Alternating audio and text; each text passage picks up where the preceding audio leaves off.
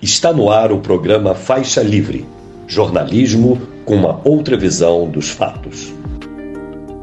Olá, bom dia. Bom dia a você que nos acompanha nesta sexta-feira, vinte e quatro de novembro do ano de dois mil e vinte e três, para mais uma edição do programa Faixa Livre.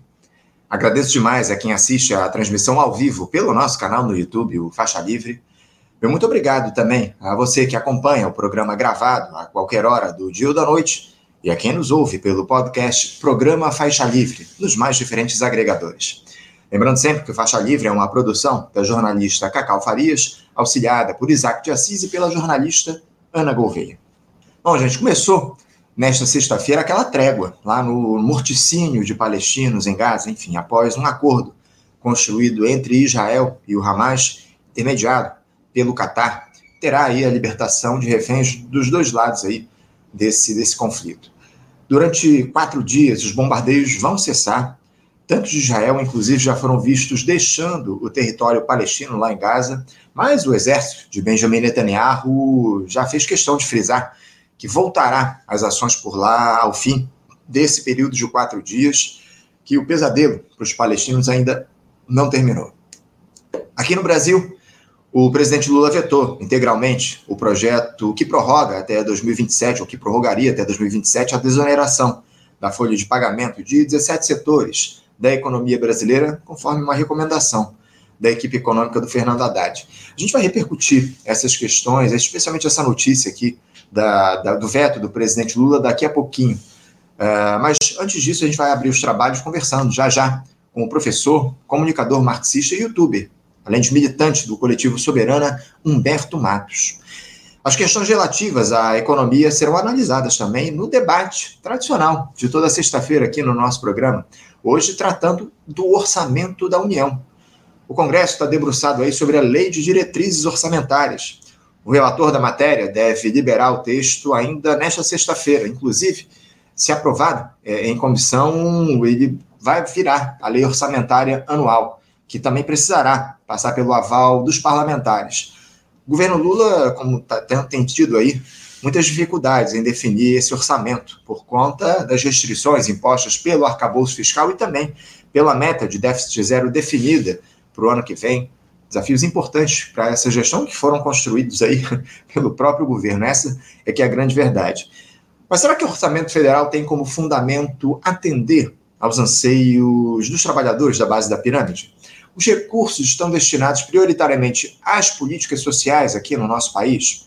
Enfim, para responder a esses questionamentos, a gente vai ter um time de economistas gabaritado aqui para responder, para conversar com a gente, dialogar com essas questões. Eu me refiro ao assessor técnico na Câmara dos Deputados e diretor do Instituto de Finanças Funcionais para o Desenvolvimento, David Deccache, também o membro da Auditoria Cidadã da Dívida, Rodrigo Ávila, e o professor de Economia da Universidade Federal Rural aqui do Rio de Janeiro, coordenador do Grupo de Pesquisas de Economia e Conjuntura do Sistema Financeiro e conselheiro do, do Conselho Regional de Economia, aqui também do Rio, o Corecon R J, Antônio, Alves, Antônio José Alves Júnior. Fica aqui com a gente, porque no Faixa Livre as sextas-feiras são vermelhas e não tem fraude não, viu?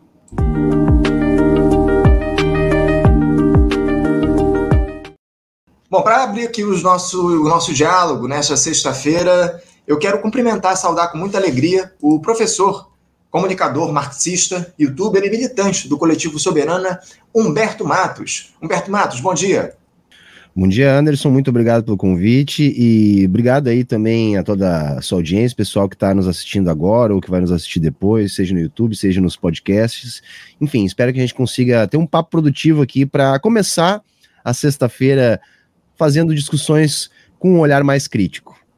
É, é o que a gente se propõe a fazer aqui todos os dias. O, o, o, Humberto, eu agradeço demais você ter aceitado ao nosso convite. A gente já queria conversar contigo há algum tempo no nosso programa. Muito obrigado pela disponibilidade, Humberto, porque a gente tem começado aqui as nossas entrevistas nesses últimos dias, Humberto, falando um pouco, uh, pedindo aos nossos analistas para uma avaliação desse primeiro mandato, primeiro ano de mandato do governo Lula, né, presidente da República, que está no seu terceiro mandato, aí, um dois mil e vinte e três que começou repleto de preocupações, Humberto, por conta daquela tentativa de intentona lá em Brasília, logo de cara, no oito de janeiro, e vai terminando, deixando aí evidentes as limitações de uma gestão que se construiu como de grande aliança e foi ainda mais ampliada ao longo do tempo, colocando como limite à direita o próprio bolsonarismo.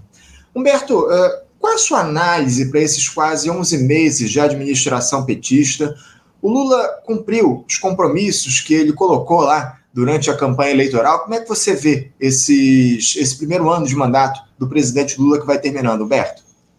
Anderson, assim, a primeira coisa que a gente tem que dizer a esse respeito é que os avanços são inegáveis, né? É, eu não sou uma pessoa que acredita que nós podemos consertar esse modo de produção, esse sistema político baseado no capitalismo, mas isso não significa que a gente possa é, contar com alguma coisa do tipo quanto pior, melhor. Não. A situação com o Bolsonaro para a classe trabalhadora era uma situação limite. Tratava-se de um governo fascista, um governo com aspirações é, no sentido de se perpetuar na situação de poder, a revelia do processo democrático liberal burguês. Então, era muito importante a vitória do Lula, por isso eu fiz campanha, por isso eu votei, por isso nós fizemos uma grande aliança para conquistar essa vitória. Entretanto, eu dizia já na época, olha, gente, nós não podemos se iludir. Eu sempre brinco que eu não me decepciono com o Lula, por um motivo muito simples, eu não crio grandes expectativas. Eu sei exatamente é, o que a gente pode avançar e o que é muito difícil. E veja, isso está muito flagrante depois de um ano de governo. É lógico, a gente sabe das dificuldades com o Congresso, a gente tem um Congresso reacionário, mas nós não podemos simplesmente dizer, olha, ok, o Congresso é difícil, então nós não podemos fazer nada. O que eu tenho dito é o seguinte, tivemos avanços ao longo desse ano, né?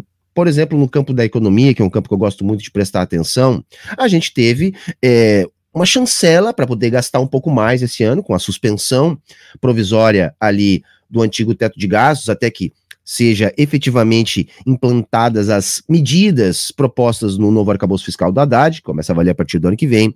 Nós tivemos ali o fim do P P I, ainda que a Petrobras não consiga entregar para nós brasileiros e brasileiras um preço mais justo nos combustíveis, já não está tão draconiana a política, já não está mais tão difícil a política de preços. Ontem saiu o planejamento estratégico da Petrobras com cem bilhões em investimentos, então temos avanços. A questão das minorias políticas, desmatamento uh, da Amazônia, tudo isso são coisas positivas que nós temos muito a comemorar. Entretanto, qual é o meu ponto?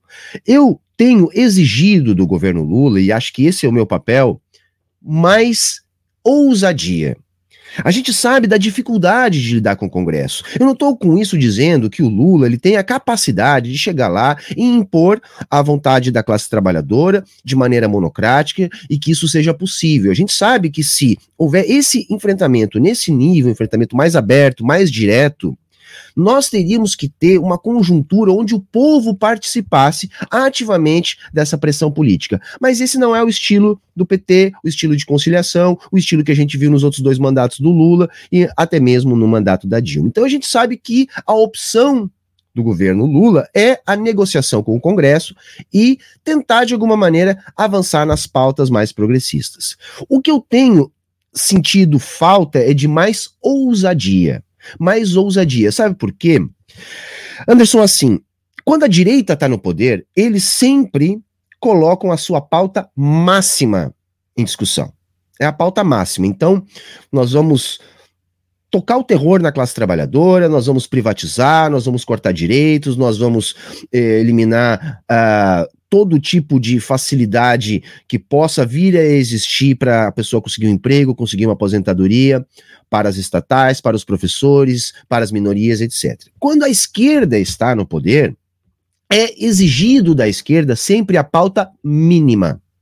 Mínima. Não se consegue fazer nenhum tipo de proposta mais ousada, mais arrojada. As propostas normalmente costumam vir já muito rebaixadas. E é isso que eu estou vendo. Uma tentativa de avançar em alguns setores, porém, para que esses avanços aconteçam, tem que se entregar muito. Muito. Então, eu estou exigindo do governo um pouco mais de ousadia. Eu tenho um, uma decepção em relação ao que foi proposto em termos de arranjo fiscal para a partir do ano que vem. Eu acho que isso é algo muito grave. Eu tenho... Você sabe que eu, entre os comunistas, sou o mais simpático ao Lula, né? Eu tenho, evidentemente, as minhas críticas, mas eu tenho, assim, é, alguma simpatia pelo Lula, a figura política importante que ele é, e eu entendo as críticas dos meus camaradas. Por quê?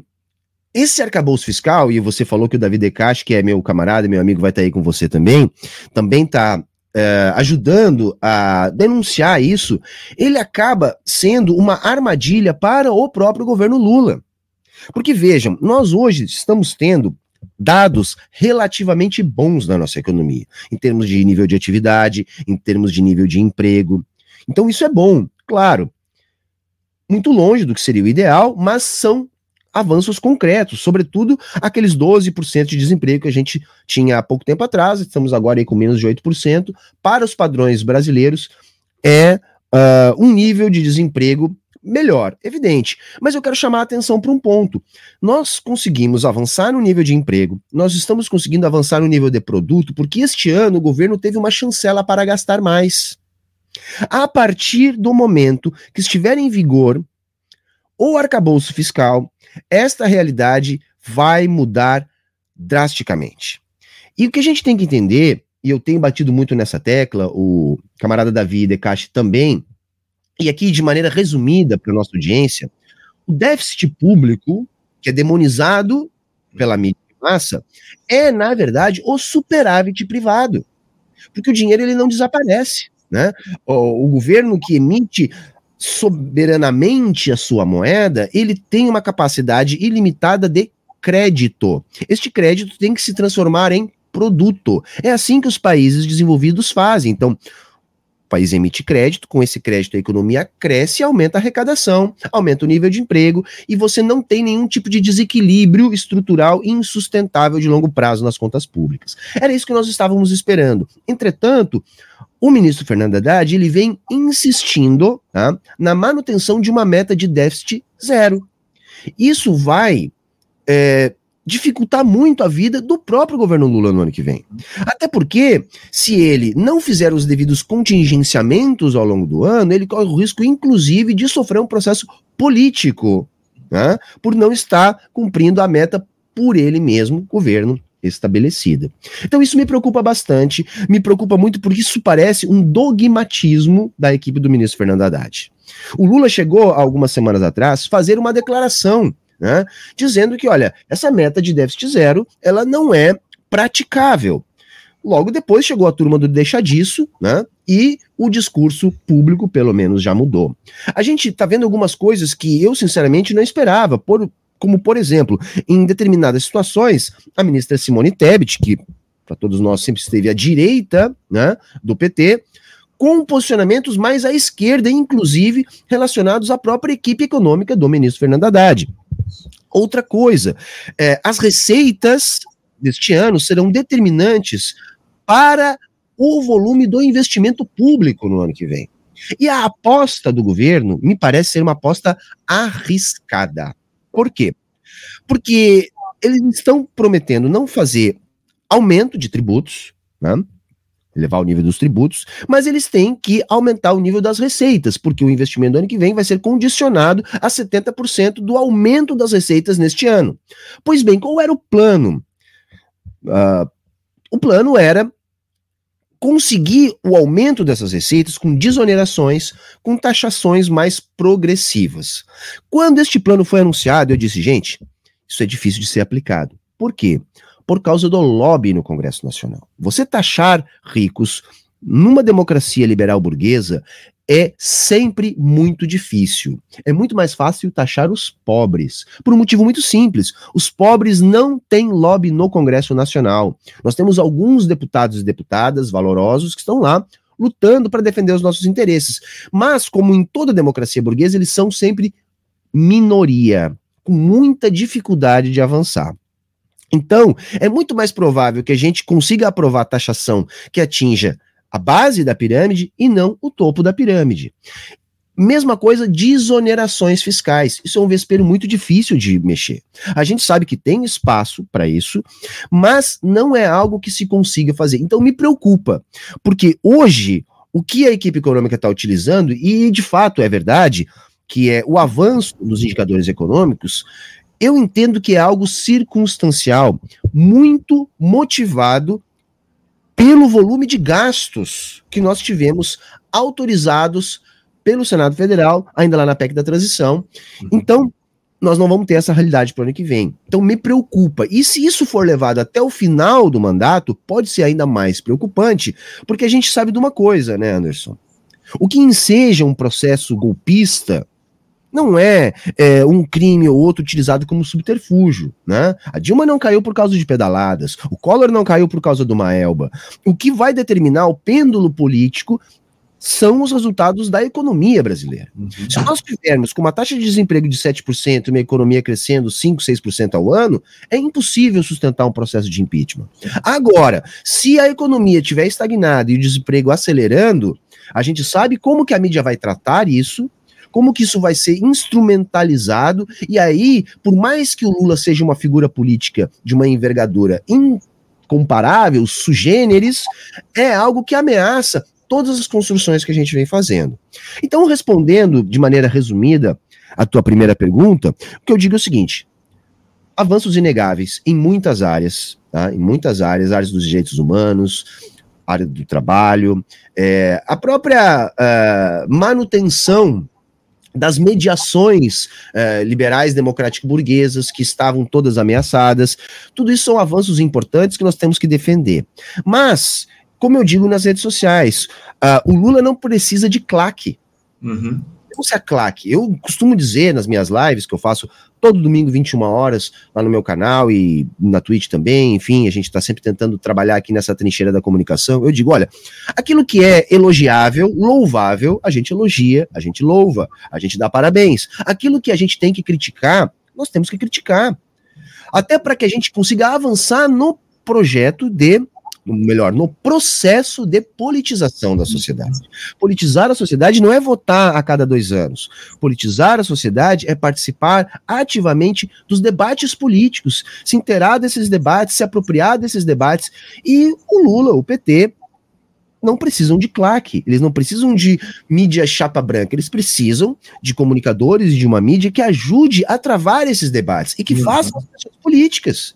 Né? Porque, veja, se não há lobby da classe trabalhadora, o que, que nós podemos fazer? A partir dos nossos instrumentos, das nossas ferramentas, também fazer a nossa construção de pressão política a favor dos nossos interesses. É isso, é isso. Inclusive, a gente vai falar daqui a pouquinho, Humberto, a respeito dessa questão que você trouxe aqui para a gente, dessa necessidade de se politizar a, a classe trabalhadora acima de tudo. Eu, eu tenho pleno acordo com tudo que você trouxe aqui para a gente nessa tua primeira intervenção. Agora, Humberto, dá para dizer que quem assumiu a presidência da República no início do ano foi o Lula, que saiu da cadeia lá em dois mil e dezenove, após aquele processo de perseguição política que ele sofreu, aquela figura que prometia mundos e fundos, especialmente na relação com a mídia golpista, a mídia dominante, assumiu a cadeira do Palácio Planalto, Humberto? Você vê diferenças daquele Lula de dois mil e dezenove, que, foi, que saiu lá da, da cadeia em Curitiba cerca de quatro anos atrás, para o Lula de hoje? Eu acho que essa diferença ela é natural, Anderson, tá? Porque uma coisa é você ser oposição, né? E outra coisa é você ser governo. É, a política, vamos dizer assim, de relações públicas do P T na oposição, ela sempre foi assim, né? No sentido de ser diferente do P T na situação. Então o P T ele é sempre muito mais radical na oposição. Mas veja, isso até não é uma crítica. Eu acho que dentro da democracia burguesa as coisas funcionam mais ou menos assim. Você precisa é, fazer um discurso das suas pautas, da defesa dos seus interesses, para conseguir a base eleitoral necessária, para conseguir mobilizar e fazer governo. Uma vez no governo, você tem que botar o pé no chão e tentar fazer a arte do possível. Eu tenho comparado esse primeiro ano do terceiro governo Lula muito mais com o primeiro governo Lula. Né? Se nós puxarmos aqui na memória, nós vamos lembrar que a esquerda radical no primeiro governo Lula também passou por um processo de grande insatisfação. Aliás, foi no primeiro governo Lula que nós vamos ter a sessão que vai dar origem ao P SOL, né? A partir justamente de uma pauta relacionada a Previdência, onde a esquerda radical não aceitou aquele tipo de negociação. Independente de vocês que estão aqui nos assistindo acharem que foi correta ou não a atitude é, dos parlamentares que romperam com o pessoal pra, com, romperam com o P T para fundar o PSOL, a discussão que eu quero fazer agora não é essa. A discussão que eu quero fazer agora é: o primeiro mandato do Lula também foi um mandato mais rebaixado. A conjuntura era outra, mas eu quero aqui traçar algum paralelo. Porque naquele momento, a mídia batia muito numa suposta incapacidade do Lula de ser um presidente, de articular com o Congresso, de avançar nas suas pautas. Então se criava um temor da volta da inflação, se criava um temor é, de rompimentos com... É, processos democráticos por um suposto autoritarismo, totalitarismo do P T, aquelas coisas, a incapacidade do Lula por ele ser um analfabeto, um ex-metalúrgico, tinha muito disso, né? E o primeiro mandato do Lula foi o mandato mais rebaixado, onde me pareceu que o interesse principal era não perder o equilíbrio econômico conquistado nos anos anteriores e conseguir construir um formato de governabilidade. Quando que a gente viu um pouco mais de ousadia? No segundo governo Lula e depois no governo Dilma, né? Eu acho que o governo, inclusive, mais ousado de todos foi o governo Dilma, né? Uma pessoa que eu tenho profunda admiração, né? A companheira Dilma. E o que, que aconteceu, né? A gente viu que, passado aquele momento de boom econômico que o Brasil soube aproveitar em dado momento, né, do governo do P T, toda a ira, né, dos representantes da burguesia, a mídia de massa, seus asseclas, aqueles que gostam de reproduzir, né, os releases do Departamento de Estado dos Estados Unidos, os interesses dos grandes anunciantes das transnacionais, dos bancos, eles vão desferir toda a sua carga para tentar desmobilizar e desconstruir o governo Dilma. Então a gente já esperava um governo mais rebaixado agora. Por quê? Porque a conjuntura é ainda mais delicada que a conjuntura do governo Lula I. Nós saímos de uma flagrante ameaça de golpe de Estado, como você bem colocou aqui na abertura. Nós temos um bolsonarismo muito vivo. A gente tem que entender que o bolsonarismo é uma forma de neonazismo e, portanto, não se derrota nas urnas. A gente derrotou o Bolsonaro nas urnas somente em função de uma figura política da envergadura do Lula. Uma figura histórica com a envergadura do Lula, com o apelo popular que o Lula tem. Nenhuma outra força política teria conseguido essa vitória. E como eu disse aqui na minha primeira intervenção, esta vitória foi determinante, foi importante o esforço que nós fizemos para conquistar esta vitória. Então, a conjuntura é muito mais delicada. Eu não gosto muito da desculpa de dizer, ah, mas o parlamento é de direita. Na democracia burguesa, o parlamento vai ser sempre de direita, sempre, né? Às vezes um pouquinho mais, às vezes um pouquinho menos, mas sempre. Então, a novidade não é essa. A novidade é um ambiente nas ruas, muito mais delicado, né? Com a caserna alvoroçada, com os bolsonaristas alvoroçados, uma onda de ataques contra o Supremo Tribunal Federal, e, enfim, difícil. Agora, apesar destas dificuldades, eu acho que a gente pode começar a construir um pouquinho mais de ousadia. Eu tenho algumas esperanças, tá? No momento, elas são Petrobras e B N D E S. Eu acho que a equipe do Haddad está muito mais presa na mitologia do déficit zero, que é prejudicial. Nenhum país do mundo ficou rico fazendo déficit zero. O déficit, ele é prejudicial para a economia capitalista em poucas circunstâncias. De maneira geral, o déficit, ele é algo a ser aproveitado pela economia capitalista. Então eu vejo algumas esperanças mais imediatas nesse governo mais rebaixado, dadas as circunstâncias, no B N D E S e na Petrobras. A B N D E S voltando a fazer o seu papel de potencializar o investimento e desenvolver a nação, e a Petrobras também exercendo esse papel. O que eu tenho procurado fazer é, apesar de compreender essas circunstâncias, essas limitações, a gente tem que exigir mais ousadia. Porque se nós não fizermos esse papel, como que o Lula vai poder fazer isso? Eu, no mundo ideal, que não é a postura do Lula e do P T, eu acredito que o governo deveria chamar o povo para governar junto, né? Participar mais, chamar na televisão, conversar com a base eleitoral, explicando os processos que estão em pauta no legislativo, para que as pessoas estivessem mais ativamente envolvidas no processo e pudessem fazer vir pressão das ruas para que os deputados e senadores se, tivessem, se sentissem mais intimidados. Mas não é esse o caminho do P T, a gente sabe, não é essa a opção política de negociação do P T. Dito isso, o que, que eu espero?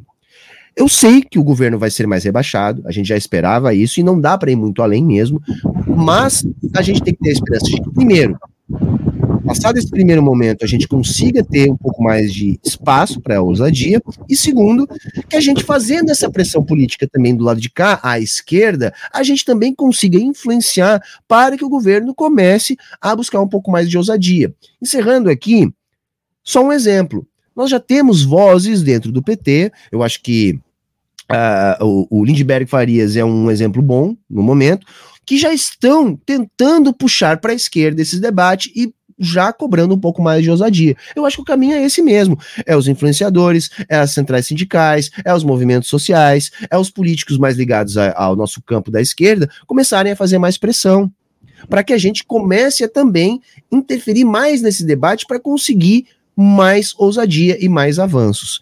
Então, assim, é, vamos esperar o que, que vai acontecer, mas não só esperar. Eu acho que essa espera também tem que vir junto com pressão política, e é isso que eu estou procurando colaborar aqui também. Inclusive, Humberto, eu queria aproveitar essa tua última intervenção, essa tua última fala, para trazer uma, uma questão. Essa fala aí tua de que há disputas dentro do próprio P T, a gente tem observado aí, para além das alianças, é justamente isso, esse cenário aí de discussões, de debates, de enfrentamento dentro do partido. Mas, recentemente, a gente teve esse episódio aí do senador Jacques Wagner, né, votando favorável àquela P E C que tira poderes do Supremo Tribunal Federal, que provocou críticas aí, surpresa, inclusive, dentro do próprio governo. A presidente do Partido dos Trabalhadores, a deputada Gleisi Hoffmann, disse ontem que o senador errou ao votar pela aprovação do texto, que ela caracterizou como uma revanche da extrema-direita ao S T F. Aí o, o P T defendendo o Supremo Tribunal Federal. Eu queria te ouvir sobre essa proposta de emenda à Constituição, Humberto, o que é que ela representa de fato, e também, especialmente, sobre essa disputa efetiva que há dentro do P T. Ela favorece o país, de fato? Há mesmo uh, alas dissonantes, assim, dentro do partido? Porque eu vejo muita gente dizendo que isso não passa de jogo de cena, essa, essa espécie de disputa que existe, esses discursos dissonantes dentro do P T. Como é que você observa toda essa questão, Humberto?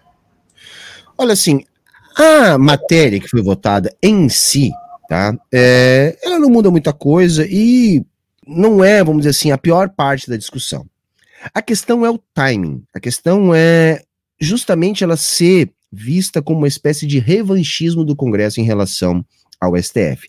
E eu digo isso baseado na reação dos ministros do Supremo Tribunal Federal. A reação foi imediata. Nós tivemos declarações de todas as formas, tanto uh, públicas quanto em off. A gente sabe, e isso circulou na imprensa, por vários canais de imprensa. Eu acho que as declarações mais duras vieram do ministro Gilmar Mendes, e o S T F está lendo isso como uma revanche, e principalmente, não é nem o caso da mudança em si que está sendo instituída agora a partir dessa mudança, né, dessa uh, mudança na lei. É que o S T F está entendendo isso como um primeiro passo rumo a outras P E Cs que virão. Então me pareceu uma reação coordenada do Supremo no sentido de dizer assim, não comecem porque nós vamos reagir. Tá? Eu acho que no meio dessa discussão a gente está percebendo de maneira mais flagrante que é, essa divisão dos poderes, essa, essa suposta harmonia, tá?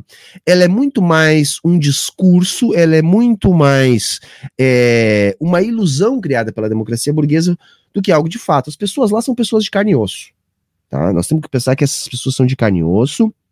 Os ministros, é, eles tiveram um papel importante na manutenção é, das mediações constitucionais, mas eles também estão, em alguma medida, na minha avaliação, extrapolando aquilo que seria o ideal. Tá? O que, que seria o ideal?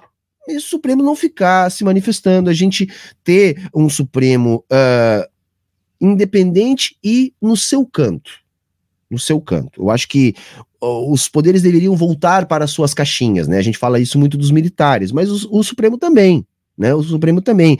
E eu acho que o ideal seria um Supremo que trabalha, que faz o seu papel e que a gente, de preferência, nem fique sabendo muito das discussões. Que se tenha lá a, a, a T V Justiça, ao vivo, que as pessoas possam acompanhar as discussões, como já foi em algum momento. Mas por que, que eu digo que isso é o ideal? Porque o ideal nunca é o real.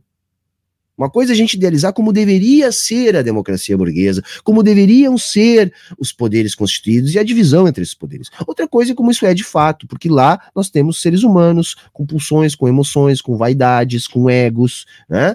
E também sujeitos a pressões políticas de toda sorte. Como eu costumo dizer, olha, o ministro do Supremo Tribunal Federal, ele sai à rua, ele tem amigos, tem vizinhos, ele vai no, no supermercado, ele sofre pressões, ele acessa redes sociais, todo esse mundo está pressionando eles, né? Está influenciando as decisões deles. E eles estão em meio a esse jogo. Então imaginar que eles devem ficar quietos e apenas legislar seria apenas idealismo da nossa parte. O que a gente tem que pensar é o seguinte, eu acho que não é um bom timing para votar isso. Eu não quero nem entrar no mérito se a decisão ela é correta ou não é correta, se esse tipo específico de decisão monocrática deve ser mantida ou se é algo a ser reavaliado.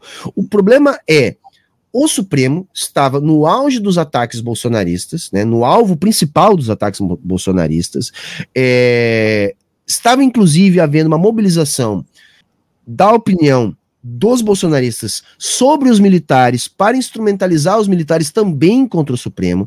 Então, aprovar esse tipo de medida agora, com um voto decisivo de um senador do P T, é um recado ruim de passar para o S T F.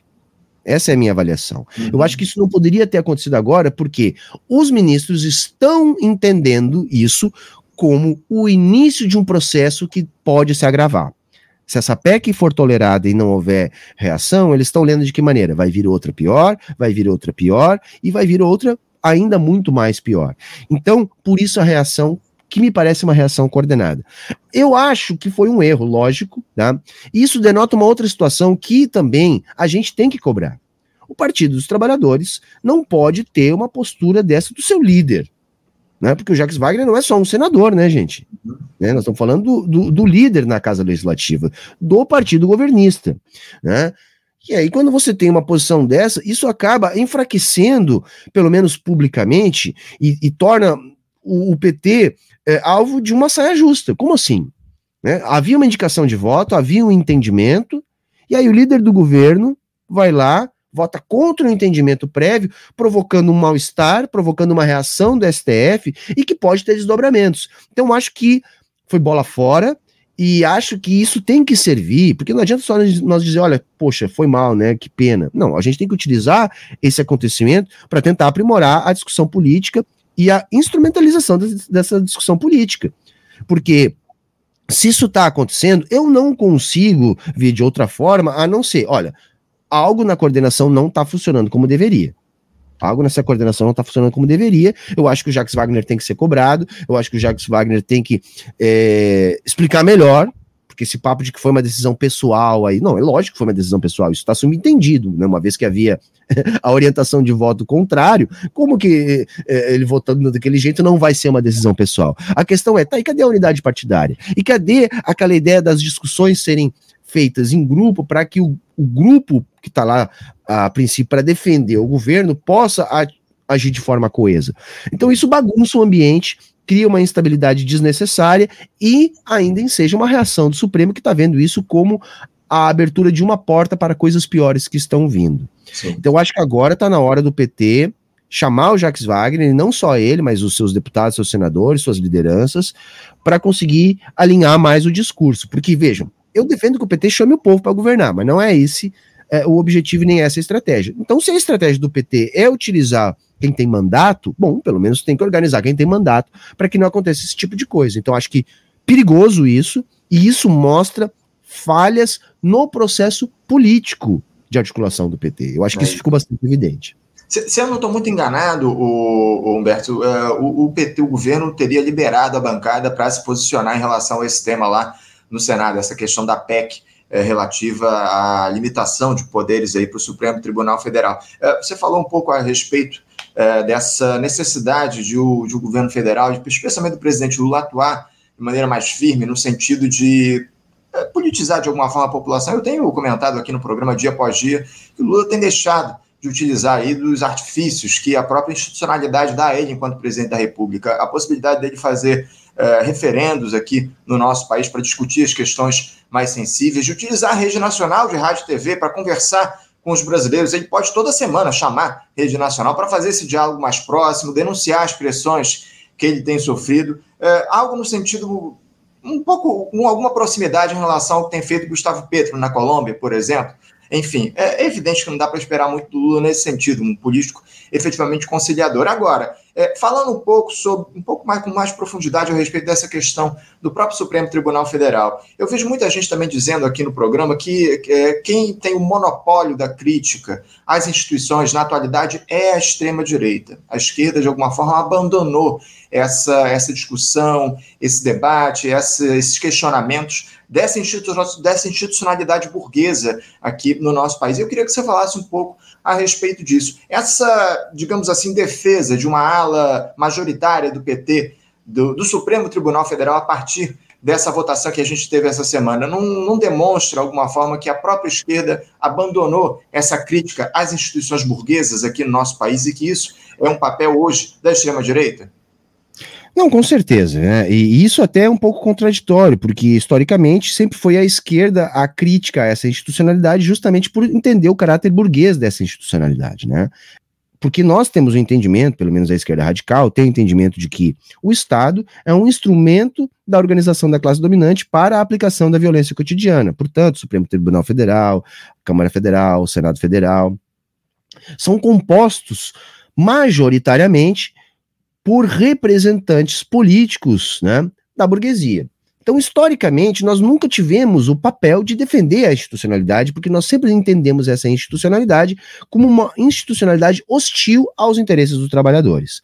A questão é que, como o Bolsonaro tinha um projeto que visivelmente tentava subverter essa institucionalidade a fim de aprofundar a exploração sobre a classe trabalhadora, a reação foi, em parte, à época, apoiar essa institucionalidade como uma espécie de freio, né? Como uma espécie de mediação entre os interesses da burguesia que apoiava o Bolsonaro e a manutenção das relações políticas vigentes, aquelas que a gente costuma se referir como Estado Democrático de Direito.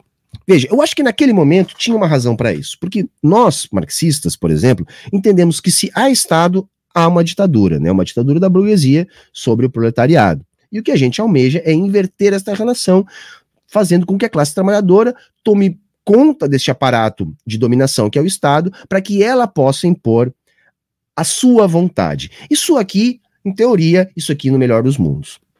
Acontece que também há um outro risco, que é o risco do aprofundamento do autoritarismo de Estado, que é aquilo que a mídia de massa e o senso comum entende como ditadura. Né? Uma coisa é o que nós marxistas entendemos como ditadura, outra coisa é o que é a ditadura no senso comum. Essa ditadura do senso comum, ela, para nós, é aquele momento quando, para satisfazer os interesses do capital, essas mediações do Estado burguês são suspensas. Nós já vivemos isso várias vezes no Brasil e temos muitas experiências mundo afora. Por que que acontece isso? Quando a crise política derivada da crise econômica do capitalismo se instaura, os capitalistas passam a apoiar projetos extremistas que suspendam essas mediações burguesas. Para quê? Para satisfazer mais diretamente os interesses do capital. E eu explico de maneira com exemplos aqui. O desmatamento na Amazônia, a questão do garimpo, o assédio sobre os territórios indígenas, tudo isso que estava sendo levado a cabo no governo Bolsonaro, na verdade, tem como razão a expansão do capital. Então você quer expandir fronteira agrícola, então você quer fazer mineração em terra indígena. As minorias políticas também passam a ser mais atacadas, e isso reflete, reflete um movimento estrutural do capitalismo que precisa oprimir mais essas minorias para garantir os privilégios do branco, capitalista, classe média, classe média alta e assim por diante.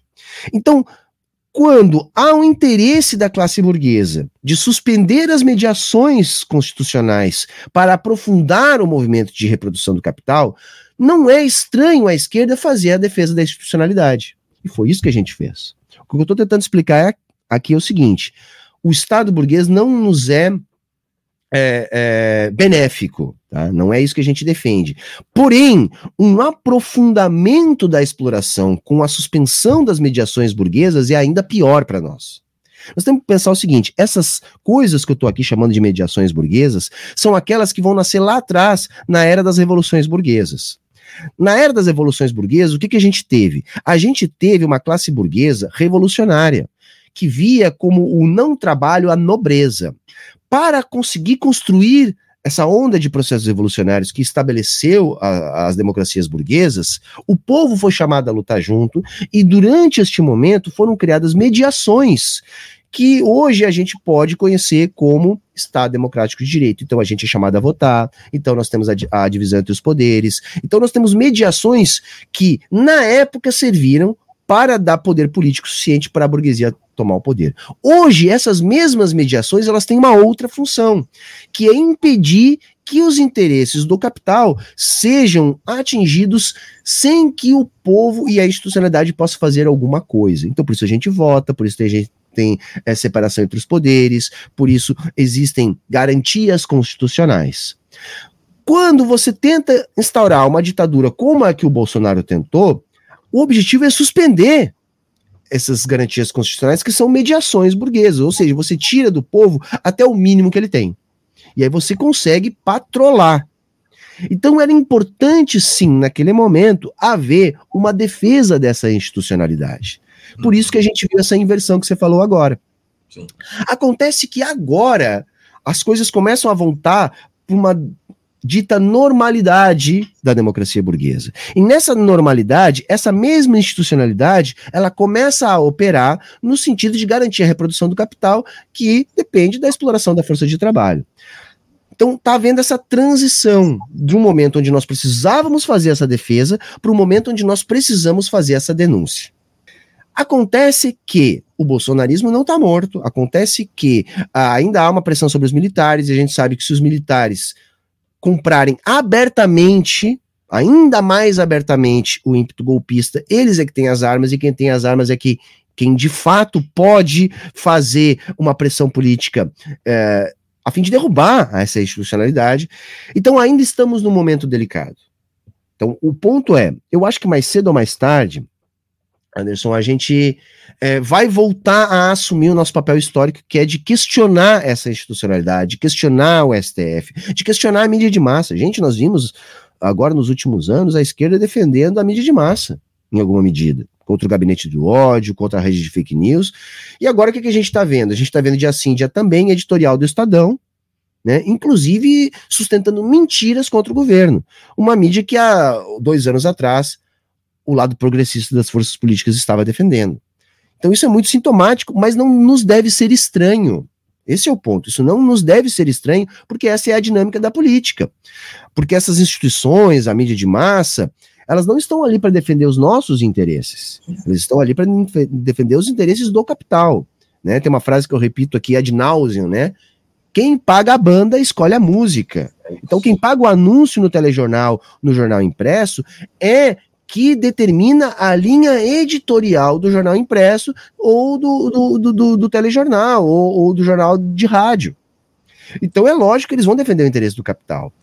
A questão é agora a gente fazer esta mudança, mas nós temos que ter cuidado para fazer esta mudança, justamente porque o bolsonarismo está vivo. Então eu acho que tendencialmente nós vamos começar a também fazer as nossas críticas, né?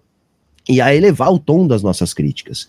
Agora, nós ainda temos o agravante que é lidar com o bolsonarismo, né? Por isso que esse pêndulo ele ainda está em movimento, tá? Uhum. Em movimento. Mas o, o objetivo é que a gente possa assumir o nosso lugar histórico, que é de crítica a essa institucionalidade. É isso. Humberto, eu tinha uma série de outros questionamentos aqui para fazer contigo, muitas perguntas aqui dos nossos espectadores, muitos questionamentos, muitas, muita discussão que está rolando aqui no nosso chat, mas eu, infelizmente, estou com meu tempo mais do que esgotado, já estou, inclusive, com os nossos comentaristas aqui no nosso debate do outro lado da tela aguardando, e eu quero agradecer demais a tua presença aqui com a gente, Humberto. Uma alegria, uma satisfação conversar contigo aqui, abrindo o programa desta sexta-feira. Espero que a gente tenha mais oportunidades aqui para fazer esse diálogo no Faixa Livre contigo, tá bom, Humberto? Muito obrigado pela tua disponibilidade, por fazer esse papo aqui com a gente. Eu te desejo aí um ótimo final de semana e deixo o meu abraço forte.